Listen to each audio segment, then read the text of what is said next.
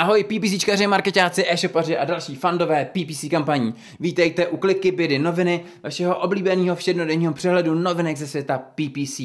A po víkendu se nám toho tady naschromáždilo opravdu hodně. Podíváme se na novou epizodu PPC podcastu, podíváme se na měření ve světě bez cookies, podíváme se na zánik volný modifikovaný schody, podíváme se na jeden článek, který cestoval z minulosti, aby se vám mohl dneska zobrazit, podíváme se na souhrn novinek Hanky Kobzový a další snahy s jak vzdělávat svoje nový inzerenty. Takže první, co bych chtěl dneska zmínit, je šestá nová epizoda PPC Podcast.cz. Proto jsme se potkali s Kubou Kaplanem a bavili jsme se o zániku volný modifikovaný schody, a o schodách klíčových slov obecně, o tom, jak se schodama klíčových slov pracujeme, o tom, jak se používání schod mění spolu s vývojem Google, automatických obědování a tak dál. Takže pokud fungujete ve vyhledávací síti, pokud používáte Google Ads, je to určitě epizoda, která vám má co nabídnout, takže mrkněte na ní na ppcpodcast.cz Epizoda se jmenuje o schodách klíčových slov a zániku v modifikátoru volné schody s Jakubem Kaplanem. Tak, další článek je na socialmediaexaminer.com a uvádí dnešní trojici článků, které jsou věnovaný uh, zániku cookies, omezení v trekování uživatelů, zvýšení soukromí na internetu a tak dále. Zkrátka téma, který je v posledních dnech často skloňovaný.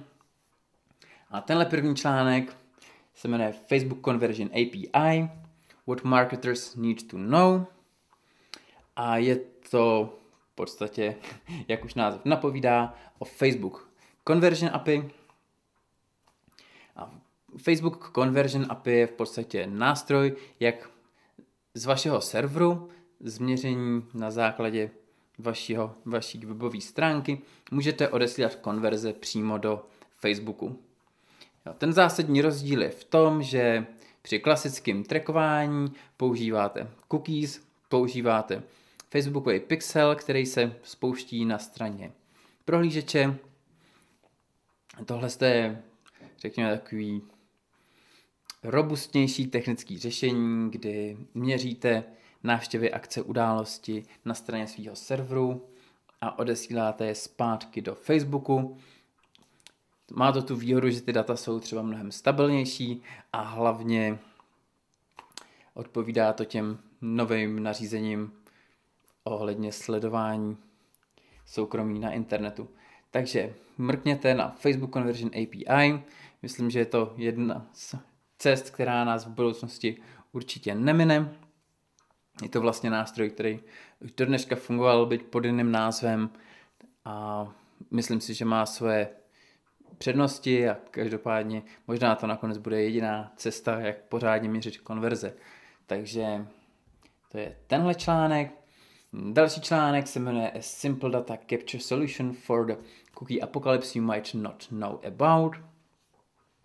A je to vlastně promo služby, která se jmenuje Rocket Science ID a je to zase řešení sledování uživatelů na internetu, který nevyužívá cookies, který splňuje veškerou tu legislativu, která je se soukromím na internetu spojená. Popravdě vypadá to možná až moc dobře. Obával bych se toho, že někdy v budoucnu na ně dopadne nějaká další, mm, další omezení, takže nejsem si jistý, jestli takhle zajímavý nástroj může, může vůbec fungovat. Nicméně, jestli vás to zajímá, mrkněte na adleaks.com A simple data capture solution for the cookie apocalypse you might not know about. Nástroj Rocket Science ID. A poslední článek, který se tohoto tématu taky týká, vyšel na kenshu.com Napsal ho John Pullen a jmenuje se The Single Most Important Difference Between Incrementality and Multitouch Attribution.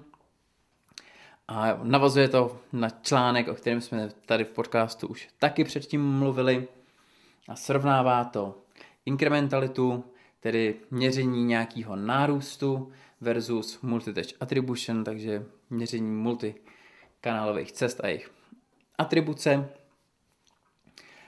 Multitouch attribution pravděpodobně budete znát z Google Analytics jako různý atribuční modely, last click, first click, lineární model a tak dál. Inkrementalita neboli nárůst je v podstatě taková metoda, kterou využijete, pokud měříte dneska třeba offlineovou reklamu, takže zkrátka spustíte nějaký nový kanál, spustíte novou kampaň a sledujete nárůst. Přijde mi, že John uh, měření pomocí inkrementality hodně idealizuje a staví ho do opozice proti té multitouch atribuci. A to, co multitouch atribuci nejvíc vytýká, je to, že vy máte v té atribuční cestě spoustu kanálů a nějakým způsobem mezi ně všechny rozdělujete tu zásluhu, což ale podle něj neodpovídá realitě, protože některé ty kanály se v té konverzní cestě objeví bez toho, aniž by tu skutečnou hodnotu přinesli. Nicméně to je právě něco, co řešíme pomocí těch atribučních modelů. Pokud byste měli nějaký opravdu hodně pokročilý atribuční model založený na datech, tak ten už v podstatě tyhle ty problémy je schopný řešit. V praxi spíš musíme vybírat nějaký, funkč, nějaký existující atribuční model, jako je třeba model podle pozice, který mně osobně přijde smysluplný, a, nebo jakýkoliv jiný. U té inkrementality fungujete tak, že prostě pustíte jeden kanál jeden a právě jeden kanál a měříte, co se změnilo. Čímž získáte podle Johna přesná neskreslená data, ve kterých jde o jasnou kauzalitu a ne o korelaci, což samozřejmě nemusí být pravda. Může tam být zkrátka kauzalita, kterými si nevšimneme, nějaká externí kauzalita, o který nevíme. Takže ani tohle z toho není stoprocentní a hlavně my si tohle měření pomocí inkrementality můžeme nasadit i během měření pomocí atribučních modelů. Akorát je potřeba určitý obezřetnosti a tak dál. Takže vlastně, co se nám článek snaží říct, je neplakejte pro zánik cookies, neplakejte, protože nebudete měřit multikanálové cesty, protože inkrementalita je stejně lepší řešení, Eh, já na to odpovídám, inkrementalitu můžeme využívat i dneska, mohli jsme ji využívat kdekoliv. A hlavní důvod, proč jsme ji nevyužívali, je proto, že je hodně svazující z hlediska různých marketingových strategií. Nemůžete pouštět různý kombinovaný kampaně a pak vyhodnocovat, co která přinesla, protože zkrátka v inkrementalitě vyhodnocujete celý časový období naraz a nejste schopni odlišit ty jednotlivé kanály a pokud chcete, tak jste omezení zkrátka na to, že stále využíváte jenom jeden kanál. Takže díky moc za článek, ale přestaň nás lakovat, prosím. Další článek je na PPC HubBub. Je to zase článek o s bohem modifikátora volné schody o frázové schodě, no zkrátka něco, o čem se tady bavíme poslední 14 dní. A hlavní přínos tohle článku je, že tady jasně vysvětlují, jak bude vypadat ta timeline. Ten, jak bude v reálu vypadat ta změna což je něco, co jsem doteď nevěděl, takže vám to tady rád přetlumočím.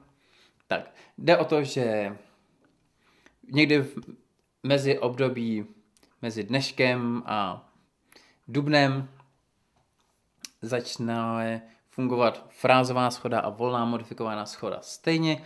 Budou to dva naprostý, naprosto stejný typy schody.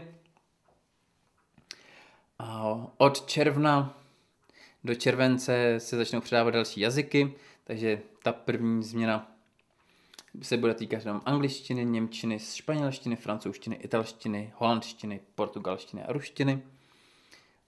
A dále by se to mělo začít týkat i ostatních jazyků, tedy i češtiny. A od července už nebude možný vytvářet volnou modifikovanou schodu. Každopádně ta volná modifikovaná schoda v těch účtech zůstane a bude fungovat stejně jako ta updateovaná, aktualizovaná frázová schoda. Takže dobrá zpráva pro vás všechny, kdo používáte volnou modifikovanou schodu, stejně jako já. Není potřeba nic dělat, ta volná modifikovaná schoda začne sama od sebe fungovat jako ta aktualizovaná frázová schoda. A jediný rozdíl bude ten, že od července už nebude možný vytvářet nový klíčový schoda, slova s volnou modifikovanou schodou.